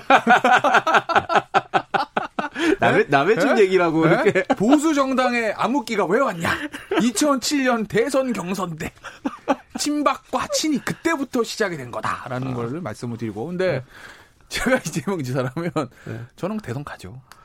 아, 기회는 가, 왔을 때 잡아야 정치인이 가, 가지 않겠어요. 네. 이게 가고 그러니까 경선 떨어지면 만약에 음. 경선에서 안 그러니까 이, 이재명 지사 입장에서 보면 본선보다 경선에도 걱정이 될 거예요. 사실 왜냐면 음. 본선 나가면 저는 만만치 않은 흥행력을 가지고 있다 보거든요. 네. 기본적으로 출신 대구 출신이에요. 음. 기본적으로 물론 안동 뭐, 안동인가? 네, 네. 물론 기, 그것도 안동. 아. 네. 안동. 안동. 어, 예. 뭐, 예, 선비의 고향 안동 출신입니다. 근데 사실은 김부겸 전 장관은 대구에서 출마했으니까 대구 냄새가 많이 나지만 음. 이재명 시장 저 지사는 수도권에서 활동했으니까 대구 냄새는 안, 안 나지만 음. 그래도 대구 출신입니다. 그렇죠. 좀 다르죠. 음. 호남 출신인 이낙연 의원과는 그래도 특히에서 보는 음. 눈이 좀 다를 거예요. 음. 특히 대구 안에 안동 출신 정확하게. 네. 거기다가 사실은 이게 평 난세의 영웅이 난세에 필요한 지도자하고 음. 평세에 필요한 지도자 성격이 다른데 지금 사실 코로나가 난세입니다. 난세구나. 음. 근데 이재명 지사가 이 코로나 전국 때 했던 그것들을 보면 일본 중도 유권자 입장에서 오 역시 리더십 이 있어 일은 음. 잘해라는 그런 이미지들이 있어요. 예. 그리고 경기도지사 출신 수도권에서 활동을 했어. 그렇기 때문에 만만치 않은 파괴력을 가질 거예요. 음. 보수 정당 입장에서 봤을 때 후보로 붙으면 이낙연 의원보다 훨씬 버겁죠. 음. 물론 뭐 개인적인 여러 가지 문제들이 있었지만 어쨌든 법적으로 다 정리된 거거든요. 그건 음. 법적으로 정리된 걸 가지고 뭐로 문제 삼겠어요. 네. 그러니 저는 이재명 네. 도지사는 이번 대선은 저는 지도하는 게 맞다. 그리고 당내 경선 문제도 예전과 좀 다를 수도 있다. 음. 왜? 당시에는 상대 후보가 문재인, 문재인 후보였잖아요. 예. 당시에는 음. 지금은 아닙니다. 물론 뭐 친문 진영에서 누가 옥립할 수도 있겠으나 지금 사실 생각했던 조국 전 장관 쉽지 않습니다. 네. 유시민 전 장관 안 한다고 했습니다. 네. 김경수 김경수 지사 뭐, 또 아, 뭐 아직은 또 재판이 남아있어 모릅니다. 네. 그 상태에서 그러면은 지금 보면 이낙연 의원인데 그럼 이낙연 의원은 친문의 적자인가? 라고 음. 생각하면 그것도 아니거든요. 그렇기 때문에 친문의 어떤 그 반감이나 이런 게 예전에 문재인 대통령과 붙었을 때랑은 달라질 거고 친문 핵심들 입장에서 보면 봐도 이제 정말 대선 경선판 좀 냉정하게 생각해야 되거든요. 예. 야, 그럼 누가 나가야 이기지? 라는 걸 생각하면 조금 달라질 수 있다. 근데 기, 좀 어, 이재명 지사가 요즘 이제 흰머리로 아, 이제 좀 약간 하얘졌어요. 예, 염색 안 하면서 약간 어. 좀 그것도 저는 하나의 뭐랄까 뭐 어, 예, 예. 전략이라고 봅니다만 그렇구나. 사실은 어, 만으로 55세, 56세밖에 안 됐습니다. 그러니까 젊습니다. 사실 60도 안 됐어요. 그래서 어, 아직 저, 시간이 큰 차이 안 나요. 네. 알겠습니다. 아, 지금 이해찬 그래서, 대표 얘기해야 네, 되는데 네. 시간이 많지 않아서 네. 어. 뭐 빨간불인 이유는 뭐 최근에 네. 뭐 박원순 시장 관련된 그거 때문에 그렇죠. 갖고 오신 거죠? 네. 근데 무슨 무슨 자식 들으면 기분이 어떠세요? 같은 기자로서? 아 그때 그 기자한테 네. 욕을 했던 상황. 네. 저는 그 이해찬 대표가 뭐랄까 그 마음은 알겠어요. 근데 그거를 그렇게 표현하면은 아, 어른은 아니다 이런 그렇죠. 느낌이 좀 들었어요. 아, 그렇죠. 음. 기자는 질문하는 게 직업이고 그러니까 서로 간에 직업이 네. 있는데 네. 마음에 안 드는 직업 하는 게 직업이지 뭐 그렇지 않습니까? 마음에 드는 제가 마음에 안 드는 거 아니 그러니까 예를 들면 기자가 기자가 인터뷰한테 질문할 때는 그렇지 않습니까? 그렇죠. 그럼 그런 게 나오는 예, 건데 예. 그것도 그렇고 최근에 이제 피해 호소인의 문제 뭐 그거는 여러 방송에서 많은 분들 얘기하셨지만 음. 이 이런 거가 전반적으로 사고는 언제나 터질 수 있어요. 네. 사고는 사고를 수습하는 걸를 보고 유권자들 판단하는 거지. 음흠. 근데 사실 박원순 시장의 그 문제가 민주당 책임입니까? 아니죠. 음. 청와대 책임입니까? 아니죠. 그거 어떻게 알아요? 음흠. 모릅니다. 서울시는 얘기는 좀 다를 수 있겠지만 음흠. 서울시는 민주당이 어떻게 알겠습니까? 그걸 막을 수가 없죠. 네. 문제는 이걸 터졌을 때 민주당이 어떻게 대처하느냐? 그 대처를 함에 있어서 기준이 되는 이해찬 대표가 어떻게 하느냐가 중요한 건데 그 이후에 민주당의 태도를 보면 굉장히 실망스러운 거죠. 본인들이 이제까지 해왔던 뭐 피해자 중심주의, 젠더 이것과는 전혀 상반되는 거 아니겠어요? 만약에 예를 들어서 아니 그냥 비근한 예로 예를 들어서 지금 저 미래, 미래통합당의 광역당시장자 두, 두 사람 있잖아요. 대구시장, 경북지장. 음. 그 두 사람 중에 한 사람이 이런 문제 터졌다고 뭐라고 그러겠어요 민주당에서? 아, 그거 답 나와 있는 거거든요. 네. 그러니 그 이후에 민주당이 아직까지도 오락가락하는 것 같아요. 예를 들면 그 호칭, 피해 피해 자? 호소인, 음. 음. 피해자 피해 호소인에서 아직까지도 공식적인 정리가 안 됐어요. 뭐 음. 방송 보면 어제 어제 저 홍익표 의원 나오셨죠. 네. 홍익표 의원은 피해자라고 하시는 것 같고, 맞아요. 네. 박주민 최고위원도 피해자로 보는 게 맞죠라고 네. 얘기를 했습니다. 하지만 공식적인 얘기는 없어요. 음. 그러니까 이해찬 대표도 피해 호소인에게 사과드립니다. 참 희한하지 않습니까? 피해를 호소하는 사람도 뭘 사과해요? 사과를 피해자한테 하는 거지. 근데 그리고 나서 그 다음날 저희 당의 태도에 대해서 여러 가지 비난, 비판들이 있습니다라는 얘기는 했지만 뭘 가가 문제였는지 그럼 앞으로 당은 그 호칭 문제도 어떻게 정리할 음. 건지에 대해서 공적 멘트가 없다 아직까지. 근데 네.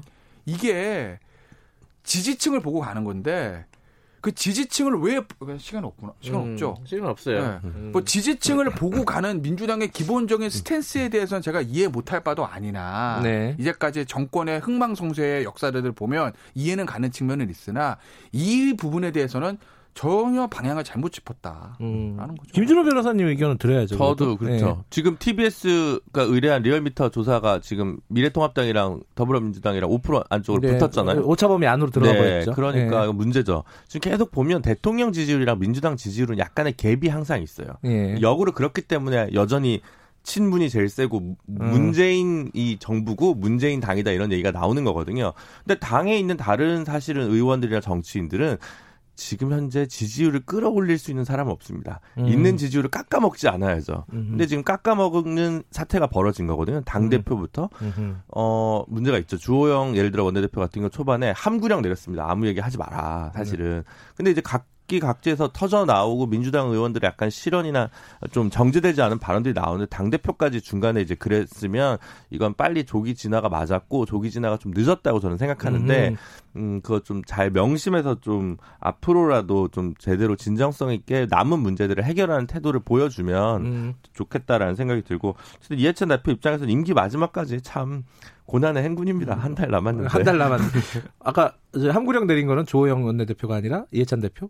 아니 아, 주호영 원내대표 미래통합 아, 그, 주호영 원내대표 그, 그쪽 당에 네, 미래통합당 그쪽 당에 네, 네. 이, 그, 이, 이 당은 또뭐 어, 네. 따로 또 함구령 내린 거고 아니, 아니 초반에 없었던 거죠 컨트롤 음. 타워가 없었던 거죠 이걸 어떻게 정리할 건지에 대해서 그러니까 음. 각 정치인들마다 좀 메시지가 좀 달랐던 거예요. 네.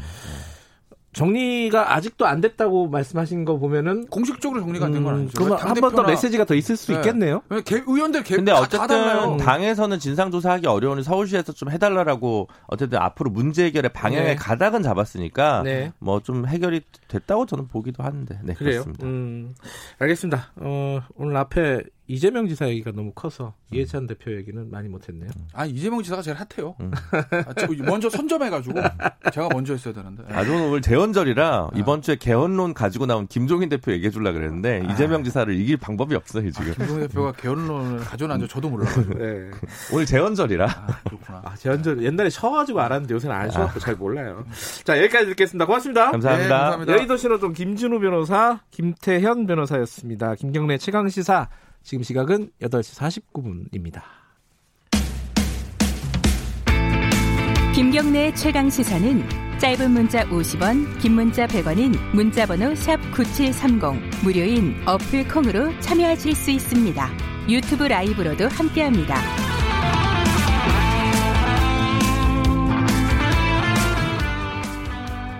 네, 그린벨트 해제를 놓고 이제 정부 여당 당정은 어, 그린벨트를 이제 주택 공급으로 좀 활용해야 된다는 입장을 세웠습니다. 그런데 서울시는 거기에 대해서 뭐 계속 반대를 해왔었고 요번에도 반대 입장을 내놨죠. 어, 이 그린벨트 해제 환경 단체에서는 당연히 또 반대하고 있지 않겠습니까? 오늘은 환경운동연합 자연생태위원회 맹지연 위원과 함께 이 얘기 좀 잠깐이나마 해보겠습니다. 위원님 나와 계시죠? 아, 예, 안녕하세요. 그린벨트 해제 얘기가 뭐 공식적으로 나왔습니다. 이게 어 환경단체 입장에서는 이 부분을 어떻게 받아들이고 계세요? 아, 이건 뭐 자연 보존의 문맹이다. 예, 너무 인식 수준도 낮고요. 네. 거기다가 집값을 잡는다는 것은요 넌센스다라고 생각을 합니다. 음, 아니 뭐 황, 자연 보존의 뭐 문맹이다. 어, 이, 이거는 이해가 되는데 집값은 좀 공급을 늘리면 잡을 수 있으니까 이렇게 한다는 거 아니에요? 정부는? 아, 예. 어, 특히 이제 강남의 그린벨트를 푼다는 건데요. 예. 어, 이미 지금 올 초지요. 네. 어, 이명박 정부 시절에 세곡동 보금자리 주택 지었었습니다. 근데 이게 일반 분양으로 전환되면서 이미 10억대를 호가하고 있습니다. 음. 예, 집값 잡는 거랑은 그린벨트 임대 공공주택 보급하고는 상관이 없습니다. 오 히려 네. 요즘 습세권이다 해가지고요. 더 오르면 더 오르는 거죠. 하하하. 근데 이제 이 서울 시내에 어, 편의상 서울만 따져보면요. 서울 시내에 그린벨트가 어느 정도예요, 지금? 아, 지금 사람들이 알기 쉽게 생각하면요. 예. 아, 외곽에 있다고 보시면 됩니다. 사실 음. 그린벨트가 크게 두 가지 의미가 있는데요. 네. 아, 사실 도시가 건강하려고 하면은 원뿔 모양, 즉 산모양이 되는 거거든요. 네. 도심은 네. 밀도를 높이고 외곽은 밀도를 낮춰 그린벨트로 제한해서요. 예. 바람길이나 공기 정화나 그리고 불투수층으로 인해서 홍수 피해를 예방하는 네. 그런 기능을 갖고 있는 곳입니다. 네. 그리고 또 하나는 벨트라고 해서요. 무분별한 도시 확산을 막아주는 역할을 하는 거거든요. 예. 이미 저기 일기 신도시 같은 경우에는 수용 인구 1인당 그 비용이요. 지금 네. 2기 신도시는 1기 신도시에 비해서 6배가 올랐고 그리고 3기 신도시는 1기 신도시에 비해서 12배의 비용이 듭니다. 그만큼 도시가 확산되면은요. 네. 좋은 점보다는 오히려 고비용의 낮은 질의 환경을 갖게 되는 것이죠. 네. 지금 근데 이제 그린벨트는 뭐 지금 말이 안 된다라고 지금 위원님께서 말씀하셨는데 또 다른 네. 방안으로 그런 얘기들을 해요. 뭐 예를 들어 군사기지 라든가 어, 뭐 용산 땅 뭐 이런 것도 철도 부지 이게 유휴 부지들이 서울에 있잖아요. 그 네. 부분을 이용을 해가지고 활용을 해서 공급 주택 공급을 좀 늘리는 거는 어떻겠느냐 이런 아이디어들도 나오고 있더라고요. 이 부분은 어떻게 생각하십니까? 네. 아, 사실은 이게 근데 두 가지 측면에서 접근해야 되는데요. 네. 일단은 시장 안정 효과하고 공급 주택을 늘리는 방법에 있어서는 크게는 공공 연구 임대 주택이어야 합니다. 그거는 음. 지금의 어떤 임대주택의 모양을 떠나서요. 뭐 네. 1인 가구도 될 수 있고 하긴 집을 어, 자산 증식 소, 재산의 증식 수단으로 이용하지 않고 정말 살려는 사람들을 위한 영구 공적 임대주택을 이미 서울시는 계획을 했었어요. 네. 그것도 이미 선진국은 10%를 넘어서는데 저희는 아직 5%대에 불과하고요. 네. 어, 지금 서울시는 16%를 늘리고자 하는 거고 그것도 그 위치를 기성시가지 이내에 도시재생을 통해서 한다는 거거든요. 지금 어, 말씀하신 바와 같이요. 네. 그런 방식으로라면은 얼마든지 음. 어, 시장 안전 효과도 내리고 환경도 지킬 수 있는 방법이 많이 있습니다. 음. 근데 이거를 정부가 어, 이거는 잘못된 인식과 월권 의전을 하고 있다고 생각을 합니다. 물론 다주택자들의 어떤 갭 투자라든지 이런 부분들은 세제 혜택, 세제에 대한 정책이라든지 뭐 분양가를 공개한다든지 다양한 수단을 통해서 제어가 가능합니다. 네. 그렇지만 공급만큼은 서울시가 훨씬 더 중앙정부보다 친환경적으로 그리고 서울시 미래를 보고 잘할 수 있는데 그 미래도 망치고 자연도 훼손하고 음. 그리고 일반인들의 먹잇감인 그런 어, 공공 임대주택도 아닌 일반 분양주택을 공급하면서 시장을 잡고 환경을 지킨다 말도 안 되는 일이죠. 그러면요, 예를 들어 그린벨트 같은 것들을 일부 활용을 해서 방금 말씀하신 공공 임대주택을 좀 늘려보자 이런 식으로 가면은 그거는 받아들일 수 있는 부분인가요? 아까 지금 방금 말씀드린 것처럼요. 네. 이미 그린벨트는 거의 다 없어졌다고 봐도 과언이 아니에요. 이대로 음. 가다가는 일본처럼 그린벨트 제도 자체가 없어질 정도입니다. 음. 그렇기 때문에 이제는 그린벨트가 아닌 도시 재생에 음. 눈을 돌려야 합니다. 음. 그린벨트 쉽게 훼손해서 주택 지으는 거에 우리가 너무 젖어 있다 보니까 네. 도시 재생에서 시간 드는 거를 기다리지를 못하는 거예요. 그렇지만 도시는 100년을 내다보고 계획을 해야 합니다. 네. 근데 지금 없어졌다는 말은 많이 훼손이 됐다 이런 뜻으로 말씀하신 건가요? 아닙니다. 벌써 음, 음. 어 이미 어 광역 도시 계획을 통해서요 그린벨트 음. 해제 물량을 정한 바가 있어요. 그런데 이미 음. 수도권은 그물그 물량을 이미 다 초과했고요. 네. 네. 그러니까 어떻게 보면 법을 어겨서 지금 어, 해제를 추진한다고 해도 과언이 아닌 것이죠. 음. 훼손 문제는 뭐 따로 없나요? 지금 상황에서는? 아, 사실 여태까지 그린벨트의 가장 큰 훼손은요. 네. 이 주택을 짓는 중앙정부였습니다. 아. 네, 가장 큰 훼손은요. 물론 거기에 뭐 창고를 개조해서 뭐 어떻게 공장이 불법으로 들어간다거나 이런 문제들도 있었지만요. 네. 주범은 정부였습니다. 그리고 음. 그것은 다 주택이었습니다. 음흠. 아까 뭐 청와대 김상조 실장 얘기로는 어, 정책은 내놨지만 이건 좀 협의가 가능하다, 협의를 할 예정이다, 뭐 이런 식으로 얘기했으니까 앞으로 뭐 이 부분에 대해서는 목소리를 계속 내주시면 되겠네요. 오늘 말씀 여기까지 드릴게요. 고맙습니다. 예, 감사합니다.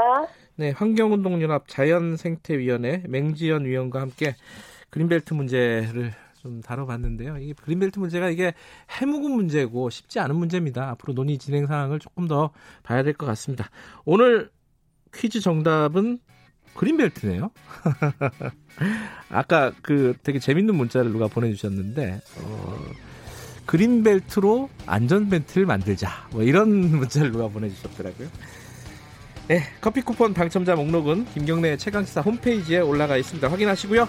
주말 잘 쉬십시오. 월요일 아침 7시 20분에 돌아옵니다.